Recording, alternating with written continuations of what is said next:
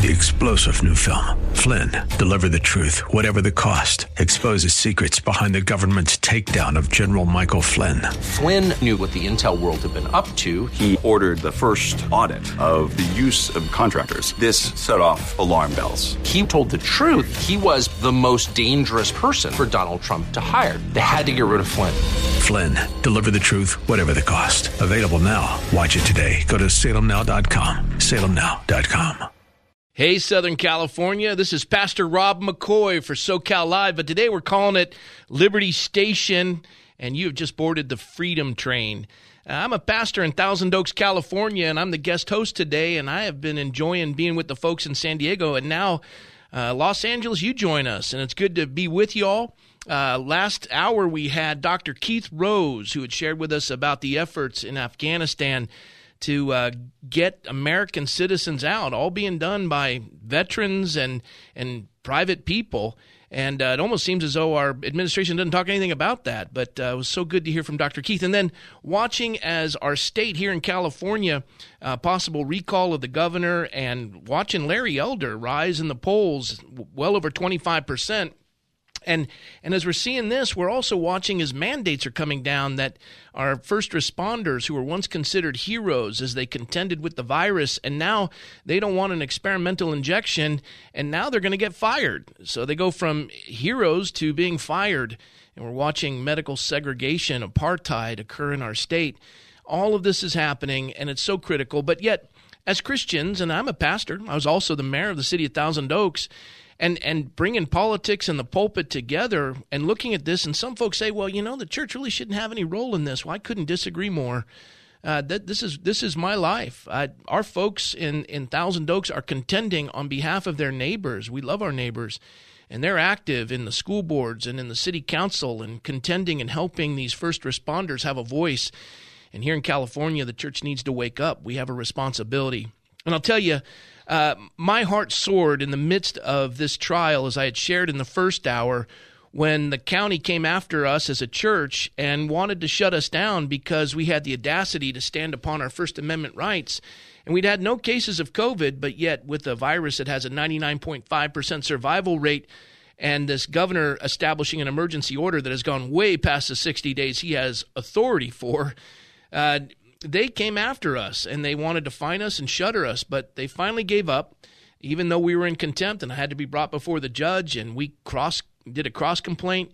They're finally backing off and, and they're starting to realize that they've overstepped their reach and the churches are pushing back and standing on behalf of their neighbors for the, the abused who've been quarantined with their abusers, for the elderly who've had to die alone, for the business owners who've lost their livelihood as their businesses have been shuttered. Not not Costco, not Amazon, but little small businesses. They've been pummeled here in the state, and Californians are sick of it.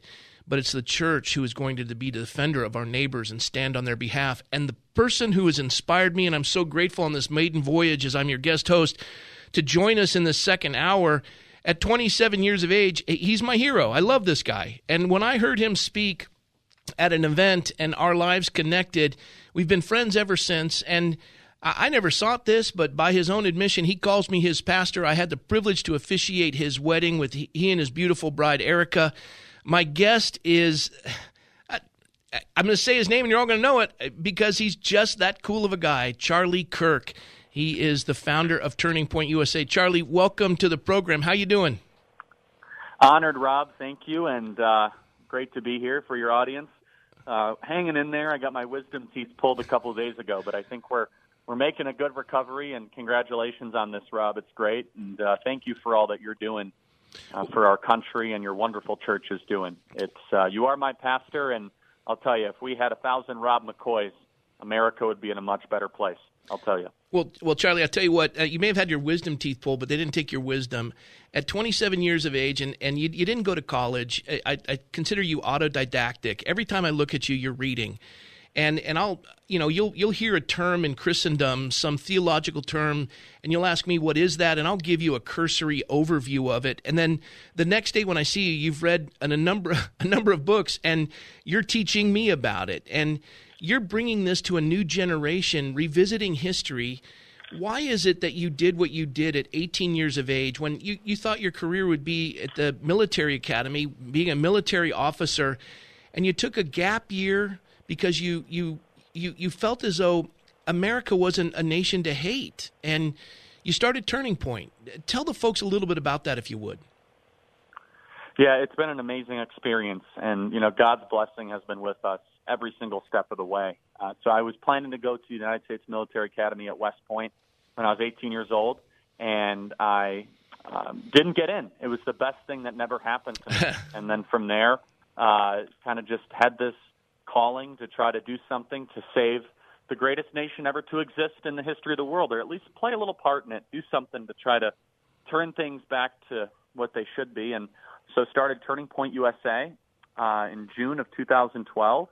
And, you know, fast forward to where we are today, we're on thousands of campuses across the country, well over 165 full-time people on staff, groups in high schools and colleges, reaching millions of people online every single day. And we just launched Turning Point Faith, which is all about just building a coalition for God's idea, which is liberty. Uh, you always say, Rob, it's God's idea, not man's idea, uh, that we might live free, to set the captives free. That is the story of the Bible. That is the story of humanity. That really is the struggle that we're in right now. And so, Turning Point Faith and Turning Point USA, which you are the co-chair of Turning Point Faith, Rob, I might mention for the audience, um, is going to hopefully gather and educate uh, and support pastors and churches across the country so they can really kind of follow the Jack Hibbs model and the Rob McCoy model and the model of so many of these other pastors in California and across the country that have stood for righteousness and for liberty against tyranny. Charlie, when when you and I first met, and uh, uh now we in passing, I'd said hello, but it was it was at that conservative station, uh, kind of a convention in Ontario, California. You heard me speak, and and I had been introduced to you by my son Michael, and then we saw each other at Liberty University, and and from that point on, I, I didn't think a, a guy like you existed, a young person so, uh, you, you know, defending this nation and the goodness of it and then you didn't think that a pastor like me existed that was also not only a pastor but also political. That I had, I was the mayor of the city of Thousand Oaks, and and now God's kind of brought us together serendipitously. And we've watched in this pandemic, or I should just say, with the virus and the and the shutdowns, we've watched churches that have risen to contend with tyranny have exploded in growth and and these are folks that are part of our Turning Point Faith across the country. Uh, we we got Steve Smothermon in New Mexico. You, have got uh, Luke Barnett in in Phoenix. You, you, got Troy Maxwell. I mean, we're you got Ken Graves up in Maine. Troy Maxwell in North Carolina. And and this was a vision God gave you to bring the two together. And and we're watching as as churches are awakening to this, where we used to think politics was dirty, and that we somehow don't have a role to play and and that was you growing up. Those are the churches you went to. You you thought you were an outsider. Can you share with everyone about that? Yeah, that's right. So I uh, I used to listen to stations just like KKLA in the suburbs of Chicago, Moody Radio and um, 1160, uh, kind of a partner Salem station there, and kind of the the the form of Christianity that I was always told. Uh, not the form, but at least the interpretation was no politics ever under any circumstances you do not stand against tyranny. You do not speak out against evil.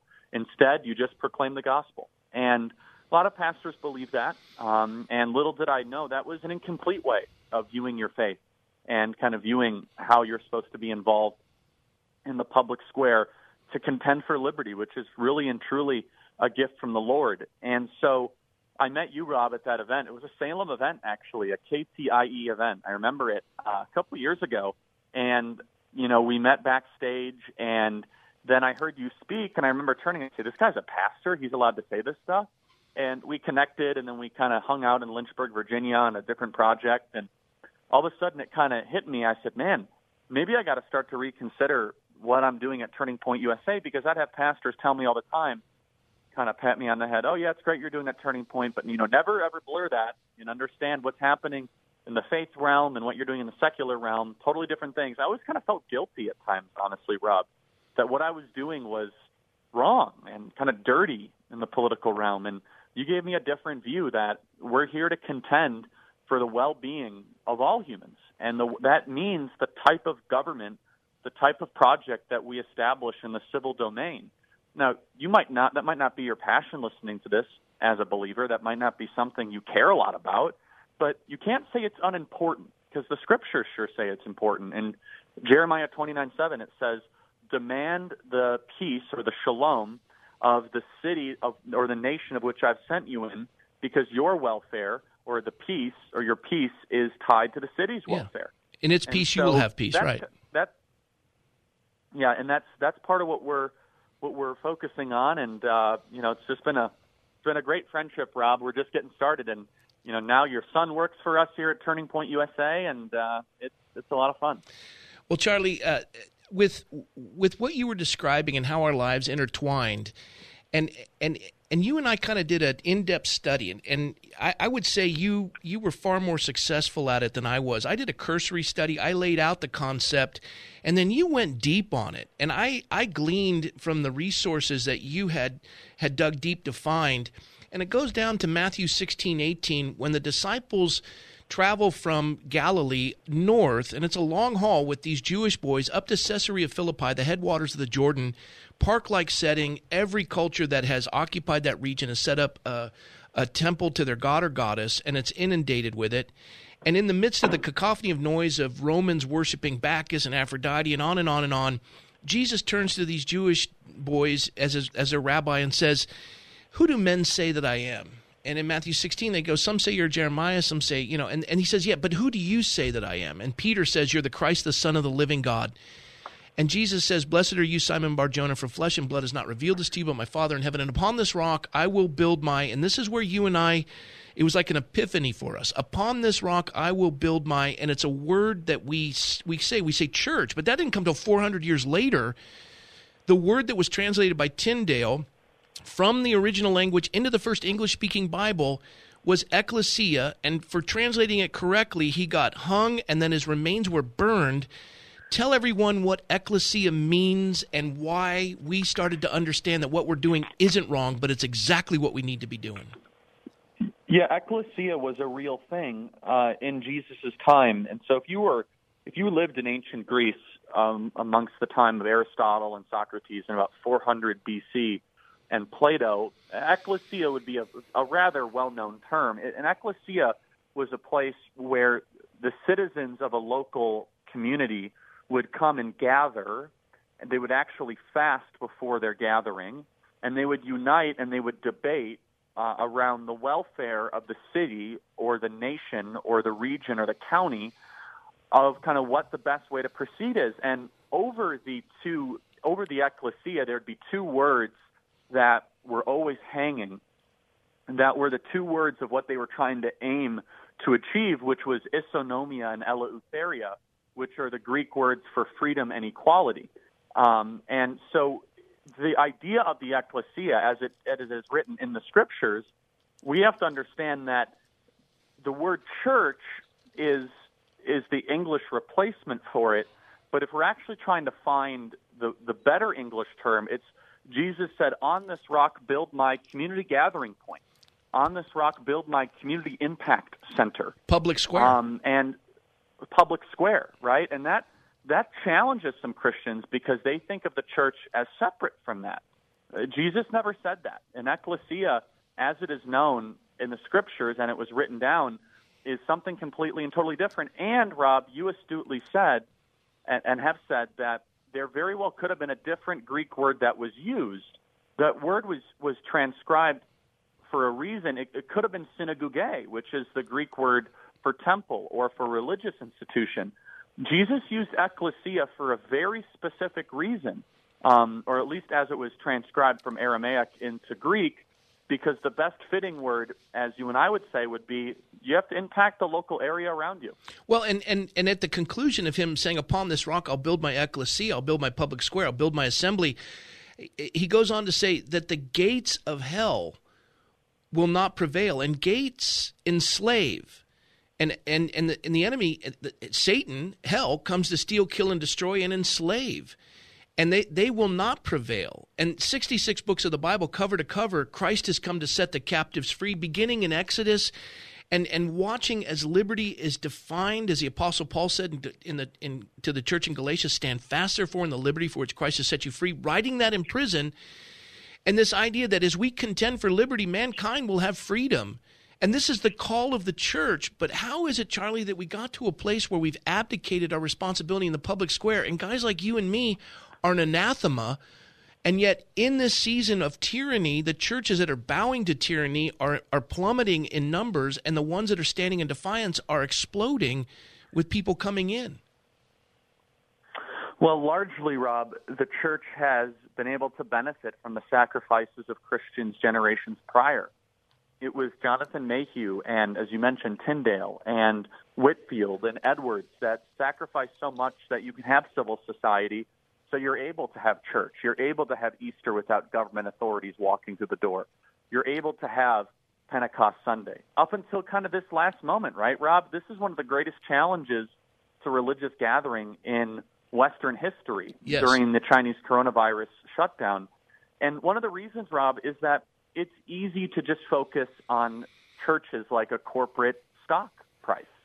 That well, what's our what's our buildings? How's the how's our budgets doing? Are we increasing baptisms? I think all that's important. I mean, Rob, you could say you've baptized more people than the entire membership of your church in the last 18 months. Yeah, oh, well, last also, six months. If, if you, right, and so, but if you're not if you're not contending for a framework for a type of government that allows you to have church at all whatsoever, or at least creates laws that create habits, that create customs that glorify God, then what are you really doing here? And are, are we called to do that? Are we called to be indifferent to the suffering of things that happen around us? And that's absolutely not at all the case. We're, we're supposed to occupy till he comes, to be salt and light, not to just kind of burrow away into the hills and do absolutely nothing as things get um, as, as they go in the wrong direction. And so, you know, we we as Christians, we need to do a much better job of understanding what Western civilization actually is, what is unique about it, wh- how the Bible birthed Western society from common law to the independent judiciary to checks and balances to an emphasis on dialogue other than force and so, you know, many people in the church world, I think, overthink this, Rob. And so there's really two types of governments, and I've I've come to learn this through lots of lots of reading with you and and and other places. There's two types of governments. There's governments where people own the government, and then there's governments where governments own the people. Yeah. And Christians need to be very clear that when you live in a country where the governments own the people, the gospel is not able to spread and righteousness is not able to be glorified. That, uh, Charlie, that's a that's a perfect insight and a good segue. And and for those of you who are just tuning in, uh, thanks for joining us at SoCal Live and, and the folks from KPRZ in San Diego, KKLA right here in Los Angeles. Welcome. Our guest is Charlie Kirk, and I am your guest host, Pastor Rob McCoy. Charlie, uh, you you you you you invoked Jonathan Mayhew and and John Adams said that he was the minister, Reverend Jonathan Mayhew. He was the minister responsible for the War of Independence, and he died in 1766. But he exegeted Romans 13. And that's the one you and I always get beat up on that we're supposed to submit to authority and we're in violation of Romans 13, which, by the way, was the number one verse quoted in Nazi Germany to silence the church. But Jonathan Mayhew said, yes, we are to submit to authority. They are appointed by God, but they're there for our good. And he went on to say that if they cease to do good, they're no longer the authority. And he coined the term disobedience to tyrants as obedience to God. And and and now here we are in a constitutional republic. And the first three words of the preamble, will you share with everyone that, that insight? Yeah, I mean it, it's it's the greatest it's the greatest movement towards self government in human history, and you know, in the preamble to the U.S. Constitution, which you really can't fully understand unless you study the Declaration, which the Declaration and the Constitution they fit in, in each other, uh, lock and key. Um, they, they, they, they, they are meant for each other because the Constitution, in the preamble especially, answers almost every single complaint that is given forward in the Declaration. Um, most people don't really spend a lot of time studying the Declaration but Christians should. There's a divine component to these documents. Amen. Not only do I believe were they divinely inspired, but they are also they're also very clear about where the ultimate source of their existence comes from. And so in the Declaration, it says, when in the course of human events, it, it, it, becomes necessary for one people to dissolve ties with another. What they're saying is that that's a universal claim. That's an eternal claim, meaning that at some times we, the speaking beings, we, the ones made in God's image, we, the humans, we have a we have a moral right. So they're they're all of a sudden they're not playing they're not playing sideline baseball here. They're getting in the game. Yeah. And they're saying we have a moral right to all of a sudden dissolve ties with a tyrant. And it goes on to say the laws of nature and nature's God. They're contending here and they're saying that this universe that we exist in, that there is a rhyme and a rhythm to it, that creation has a creator. That this is all this, this is not just the act of randomness. And it goes on finally to say at the end of the Constitution that we appeal this to our divine creator. God is mentioned four times in the Declaration of Independence. And then finally, the Constitution, where the preamble to the Constitution, my favorite, I like to emphasize, secure the blessings of liberty. Well, where do you think the founding fathers thought blessings came from? Yeah. Did they come from the air, from the trees, from the rivers, the lakes? No, no, they believed blessings came from a creator and that it is incumbent for the American citizenry to secure those. So they looked at their role as founders, framers, and quite honestly, the beginners of something great and majestic and beautiful and true as people that are there to secure things that the Lord gives. Amen. And that's and that that direct verse right that, that direct statement is perfectly consistent with Philippians 4:8 which Rob you can share which Paul tells us that whatever is good, whatever is true, whatever is noble, dwell on those things. Medi- meditate on, on, these things. things. Right, right. And, and, and that's what that's what the founders knew Well, Charlie, uh, the segment's coming to a close, and I know you got to go, and I, I, and I know you're not feeling well with having your wisdom teeth pulled. Like I said, they didn't take your wisdom. You, have blessed us, uh, and and and just for the folks out there, if you want to look at Romans 13, think we're in violation because we don't submit to tyranny. We, the people, are the authority. Those who govern govern by our consent. That's a constitutional republic, and they're violating the Constitution they swore to defend. So, as citizens, we have every right to push back. And, Charlie, thank you for educating an entire generation of young people with these truths. You'll know the truth, the truth will set you free. The work you do is amazing. You bless me. Um, I love you as much as a man can love another man and still be a man. You you are a gift. And, and now go now go get some rest and I hope your teeth feel better and I know you'll be on with us again, but uh, God bless you for all you do, Charlie. Anything you want to say before we close? God bless you, Rob. All right, man. Thank you. All right, talk to you soon. All right, buddy. Bye bye. Well, that was Charlie Kirk, and that's an amazing gift to all of us. So thankful for that man. And uh, we're going to come back with Sean Feucht in the second segment. Uh, this guy's amazing. He is a worship leader and a pastor extraordinaire. Wait till you hear from him. You'll be blessed in what he's doing.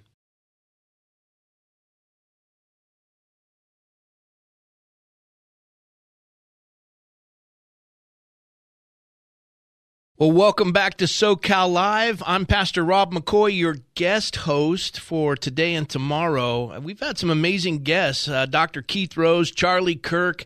We've got Sean Feucht coming up shortly. Uh, we've got another guest at the end. I'm going to wait a little bit to share with you. And tomorrow, we're going to have Governor Mike Huckabee. I'm having a lot of fun doing this. Uh, I hope you guys are enjoying it. Um, and, and, and the person we're going to have next, I, I love this man. He is fearless. He has been ostracized, ridiculed, attacked, and that's because he's doing the right thing. And uh, I'll tell you, Sean Feucht has been doing Let Us Worship uh, gatherings all across America, and it began at the Golden Gate Bridge during the lockdown when the governor would say that worship was non essential, the church was non essential. And as he began to stand to worship the Lord, because in the midst of a pandemic, in the midst of a trial, we, we cry out to God, but we are being separated from Him. And he was accused of being super spreader events, which just wasn't true, as we're starting to see the, the reality. This virus has a 99.5% survival rate. 70 and older with severe comorbidities are the ones that are in greatest danger, and it's all treatable. And yet, it just seems as though we're watching the nation being split by fear.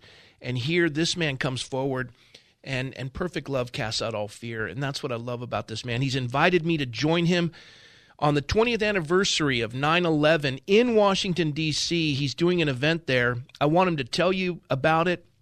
And so please welcome my good friend and brother in Christ and fearless warrior for freedom, Sean Feucht. Are you there, buddy? I am. Thank you, Rob. Quite the introduction. Sean, can you hear me?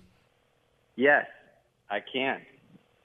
I can hear you. Oh, there you are. That that that wasn't my fault. I, I'm a rookie. I might be a noob at this, but uh, the guys pressing the buttons, they just didn't know I couldn't hear anything.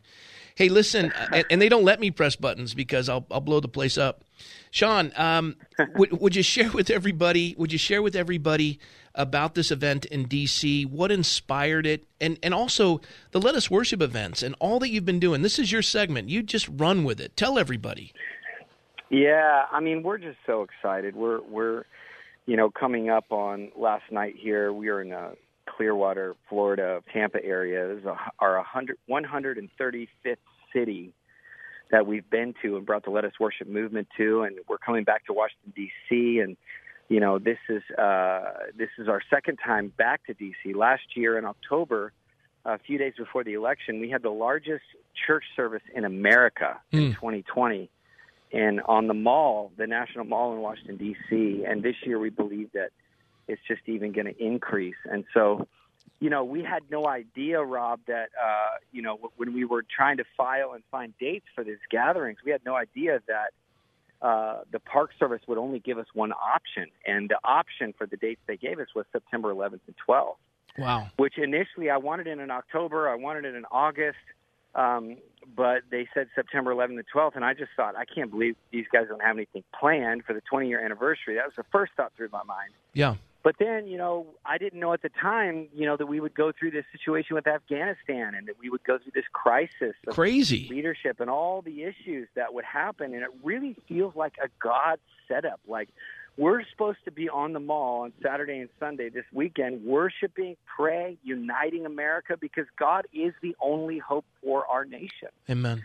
And uh, we just, I just feel so privileged and and really just, uh, you know, honored that we get the chance, we have the permit, we get the opportunity to host God's presence there on the most sacred real estate in America. Well, I'll tell you what, Sean, you, when you put on an event, it's resplendent. You had me come to the New Year's Eve event here in, I think it was Santa Clarita.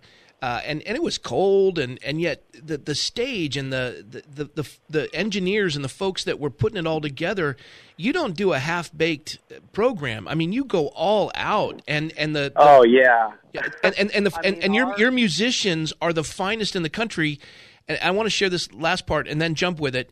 You, you you go everywhere where everyone runs from. You go to you you went up to Portland into the, the into Chaz, and you were going into the thick of of Antifa and you had musicians that wouldn't join you. Of course, you know, Russian and Ukrainian immigrants did because they've seen the end of, they know how this story ends. They've seen it before and right. they're contending for liberty. They joined you and where you know you you you faced opposition, you've had blood thrown at you. I mean, talk to everybody and and take it because they they need to hear what's happening. Yeah, I mean, I think you know, for 20 years, I, I my history, a little bit of my history is I spent 20 years in uh, closed and persecuted nations of the world. So, uh, you know, in Iraq, I was in Afghanistan right after 9/11. I've been in North Korea, Saudi Arabia.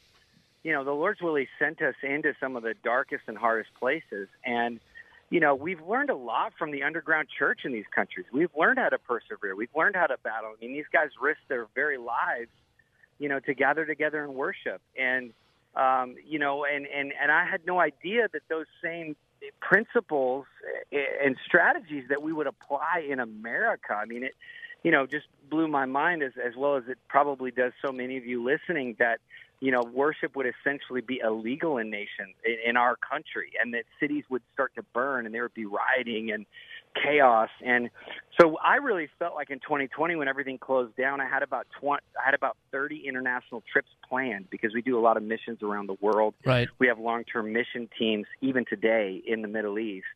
And um, I really felt like that God was calling us to focus on America. And so you know essentially we, took worship you know which you know not just the religious form of singing songs and and praying as it's a, a religious thing but really believing that god inhabits the praises of his people as it says that he sits enthroned you know and that heaven moves on behalf of those who wait for him. You know you have the story of paul and silas you know in the bible in imprisoned and and the, and the jail breaking open. You have jehoshaphat worshiping as the Midianite army uh, approaches and and God sends ambushes. You have so many stories throughout the Bible and revival history of, of things changing because of worship and prayer. And so we really felt like God was calling us to do that across America. I just had no idea that there would be such resistance, you know, and that, you know, we would have enemies and that friends would turn against us and we would feel like, wow, this is so crazy. I, I can't believe that people aren't awake and alive and understanding that there's a, a spiritual battle that is being waged. And so, anyway, you know, we we we went to those cities. You know, we went to Portland at the height of it all when they were burning copies of of the Bible on, you know, the court court courthouse steps, and you know, seven thousand Christians showed up in Portland. We went to Seattle into CHOP, the autonomous zone with Antifa. You know, the last time we were in D.C., we had Satanists dump blood on our on our team. And I mean, we we experience, and then of course you have the crazy mayors and governors and and those people that you know, try to do everything they can. Of course, they're okay with, the, you know, they're okay with, um, you know, with strip clubs being open, but the church is the danger to society. And so, you know, we faced all that kind of resistance, but yet at the same time, Rob, what's encouraged me is I've I've I've really encountered a fearless and bold church. There's a remnant out yeah. there, you know, that refuses to bow their knee. There's a remnant out there that refuses to cower in fear. There is a church, man, that is standing up and that was is willing to worship and persevere. That's going to go against the mob, you know, mentality, go against cancel culture. They're not afraid and so in one sense, I'm surprised at our journey, and, and in another sense, I'm, I'm actually really encouraged. You know that we, you know, last year we had 35,000 people there in the mall. This year, I'm hoping we're going to have a lot more. But well, you know, just the fact. That I'm hoping. I'm hoping for. I'm hoping for hundred thousand. That that's. I'm I'm believing for that, and and I'm honored that you'd invite me, and I'm going to be there with you on 9/11. Um, and and and I we're limited on time, but I wanted to do this with you, Sean. That as you've if you as you've been standing, you're watching an awakening and a current revival. Antifa members uh, coming to Christ, people throwing their yeah. drugs up on the stage. This isn't Come just on. people singing, but it's it's it's a radical move of the Lord. Yeah. And and mm-hmm. you have faced and, and this is what this is what Reverend Dr. Martin Luther King said. I don't know what's worse, the voice of my enemies or the silence of my friends. And and yet, even in spite of being beat up on both sides, nothing deters you. And here you are, close with telling everybody about DC, promote it, and tell folks how they can support what will be the largest worship gathering at the Capitol uh, uh, on the 20th anniversary of 9 11. Yeah, man, we would love for you guys to come. Of course, we would. Anybody that wants to get grab a last minute plane ticket, I'm telling you, it's going to be worth it. We have some really amazing surprises. I'll just leave it at that. But uh, you can also stream it on uh, YouTube, on Facebook. You can go to Sean Feucht. Again, that's F E U C H T. Um, you can also watch it on Daystar. It's going to be live on Daystar, broadcast across America. You can go to letusworship.us if you want to help us pay pay for this, help us put it on, support our ministry. I just wrote a check for ninety four thousand dollars for the dance floor. I call it the dance floor. It's actually turf coverage for yeah. the mall. Yeah, and uh, the turf coverage alone is ninety four thousand. So these things aren't cheap to they're, do. They're not. just feel like they're yeah, they're, they're not cheap, and you, you we, folks, you got to support this. We, I, am sorry to cut you off, Sean, but we got 30 seconds. And I just, I want everyone to know this is going to be a move of God's Spirit at a critical juncture in the history of our nation. God's using you. You keep it up. You bless me. I love you. Thank you, bro. And and folks, support too. this ministry. Sean, God bless you, man, and I'll Thank see you, you in DC 9 11. All right, man. All right. Well, that was Sean Feucht. And thank you for joining us on this segment. And on the last segment, I've got a special guest and, and uh, prolific author, major in the military, cool dude. Wait till you meet him. Stick around. We'll see you in a bit.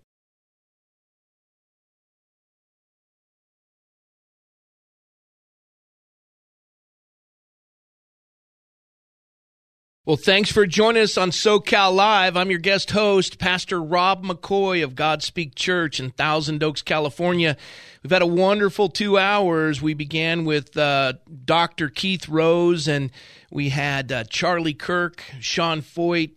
We've had some amazing guests. We've been blessed today, but we're going to close up the day uh, with someone that I've never had the privilege to meet in person, but through a friend of mine, Bryce Eddy, I was introduced to uh, Colonel Kurt Schlichter. And you got to be careful how you say the last name. But I did start doing some reading after uh, Bryce told me about him. He is a, a town hall senior columnist, retired Army colonel. And interestingly enough, he understands the troubles of communism. His wife is a Cuban communist refugee. They live in Manhattan Beach. They've got a little eight year old boy. And he is a prolific author, uh, written six books. And the interesting thing about these books is it's a dystopian America where he has this idea of it's divided between red and blue. And I, I mean, it's almost prophetic what he's got here. Uh, Colonel, thanks for joining us. Uh, you're probably knee deep in the Afghanistan stuff. What, what's on your your heart in relation to all that's transpiring there, especially with this administration and all that we're dealing with? Well, Pastor Rob, thanks for having me on. It's uh, you know always uh, uh, uh it, it, it's I do a lot of uh, uh, Christian shows, and it's always kind of amusing for me because, you know, I'm the guy who stomped out of the Methodist Church because I thought they were too weak, and um, you know, and and it was, you know, I I have this reputation as loud and aggressive and uh, and nasty and mean and everything, and I, I think it's a real pleasure to come, be able to come someplace where I can, uh, you know, be a little more uh, what's the, what's the right word? Reflective. And I think civil, uh, yeah, one of those two. I yeah, I think Afghanistan takes uh, requires some reflection. Now, I didn't serve there. I served in Desert Storm. I went to Kosovo, 27 years in the army, commanded at the battalion uh, level, deputy commanded at the brigade level. Uh, I was a uh, uh, War College graduate, so I'm kind of looking at it from the outside. Sure. I'm not having a lot of the same feelings a lot of the guys who actually went there and bled there did. Um, and it's it's got to be tough for them. But I think it's tough for all Americans because what we're seeing here is a disaster of uh, epic proportions, uh, brought on by a uh, an elite and an establishment culture that uh, has lost any kind of moral bearing, any kind of moral standing. I, we don't even have to get to the intellectual failures. These are just bad people and they're doing bad things, and people are getting hurt because of it. Sure. And to watch it play out is uh, uh, very distressing, and it's got to be super distressing to the folks who fought there. Colonel, when when you pointed out your years of service, and by the way, thank you for that. Twenty-seven years oh, serving. come on! I was a colonel. You know, I didn't do anything. Uh, well, my dad was a Navy captain, and, and as a, as his son, he was always gone. And I know he worked hard, and the, your family sacrifices. So, yet, yeah, no, I disagree with you. Uh, you did do a lot. Thank you. Now, that being said, um, you, you, you're, you're looking at, at men and women, PTSD, they're struggling, and they come back from these theaters of war. And the, the things they fought for, my, my dad had three tours of Vietnam, and I shared earlier uh, just the devastation of watching a nation he contended for falling and seeing helicopters coming off of the embassy, people clinging to them. And we were told by the administration that would never be the case. And as a Christian pastor contending for a nation that our military personnel would be would would would be uh, encouraged and blessed to fight for, because I, I as a pastor I want to make the nation worth defending. I, I, uh, only a moral people can govern a republic, and, and God gave us that First Amendment, freedom of religion, so that a moral people could be established to contend for truth. That that is the key truth we're talking about here. If, you, if no one takes anything away from our little conversation here, that those last things that you just said are the most important things that will be said today. Elaborate. what we have here in America, uh, Pastor Rod, is, is an exception. Yeah. It is not the rule. Uh, because people have fallen short. But there was an experiment here on the American continent where where people took uh, not only lessons from history, but lessons from the Bible, from Judeo Christian heritage, and put them into action. No other culture on earth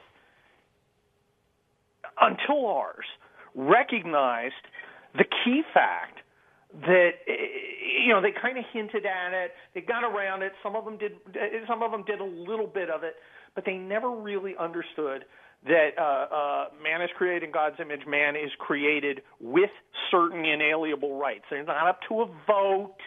You don't get them only when they're reasonable. You don't. They don't come with responsibilities. They are rights and they are inherent in everyone who has been created. And that's what the United States was about.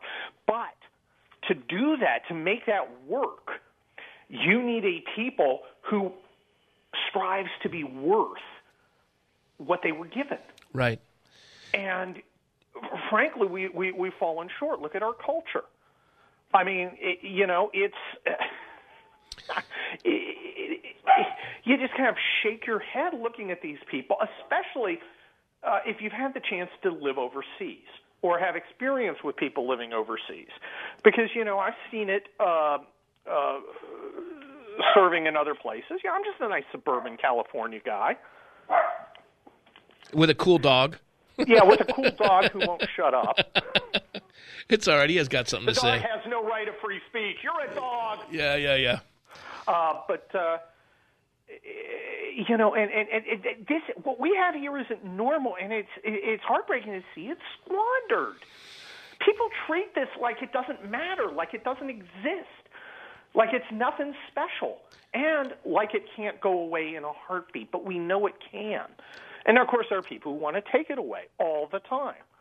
There are, you know, it, it's funny. I'll, I'll I'll be lectured to people about rights and, you know, I'm also a trial lawyer. Right. So, you know, I, I did constitutional law.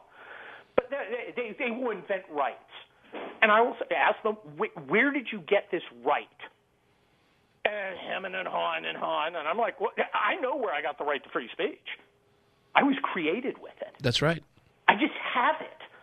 Well, you, you, you can't just have it. No, no, I, I just have it. I have it because God gave it to me. God does not give you a right to say a minimum income. Right. Okay. Yeah. You know, you, you that that that's not one of them, and you know they're they're, they're baffled because they. If well, you don't have any moral framework in America, uh, sadly, it's it's a morally illiterate country. Well, as John Ad- John Adams said, only a moral people can govern a republic. Well, yeah. And and and when you took the oath of office, uh, joining the United States military, the army.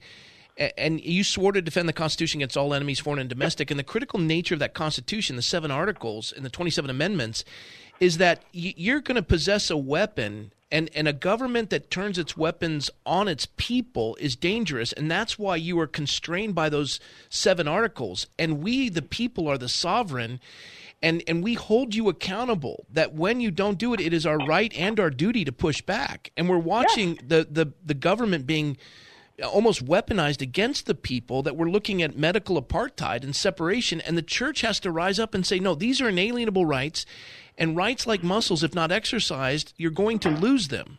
Would that be well, a fair assessment? That, that, that's absolutely correct. That's why I've been so because you know I was raised mainstream uh, Methodist church, and I left because they lost their way.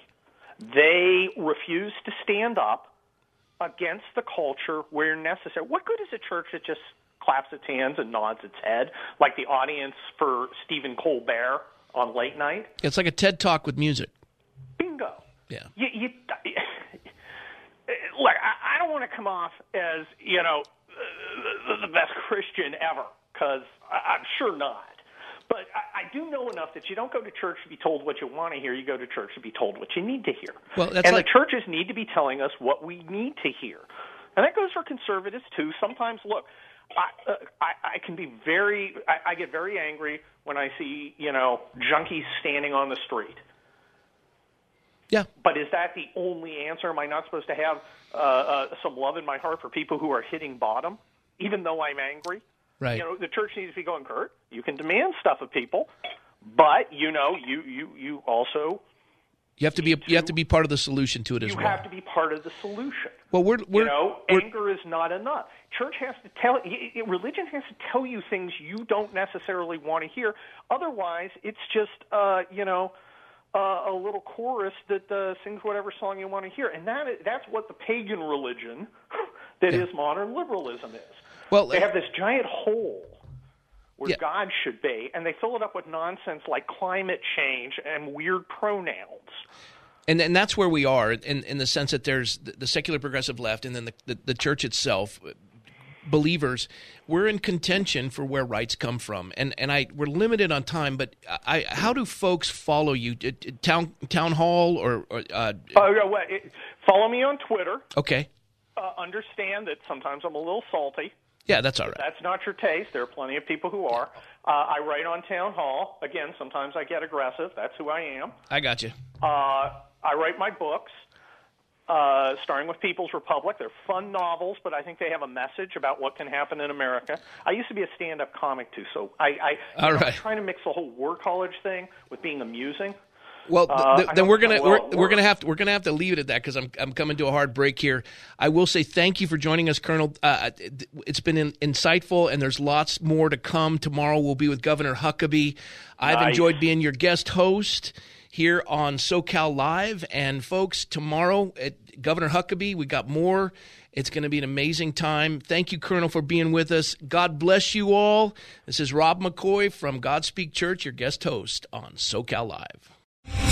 Three star general Michael J. Flynn, head of the Pentagon Intelligence Agency, knew all the government's dirty secrets. He was one of the most respected generals in the military. Flynn knew what the intel world had been up to, he understood its funding. He ordered the first audit of the use of contractors. This set off alarm bells.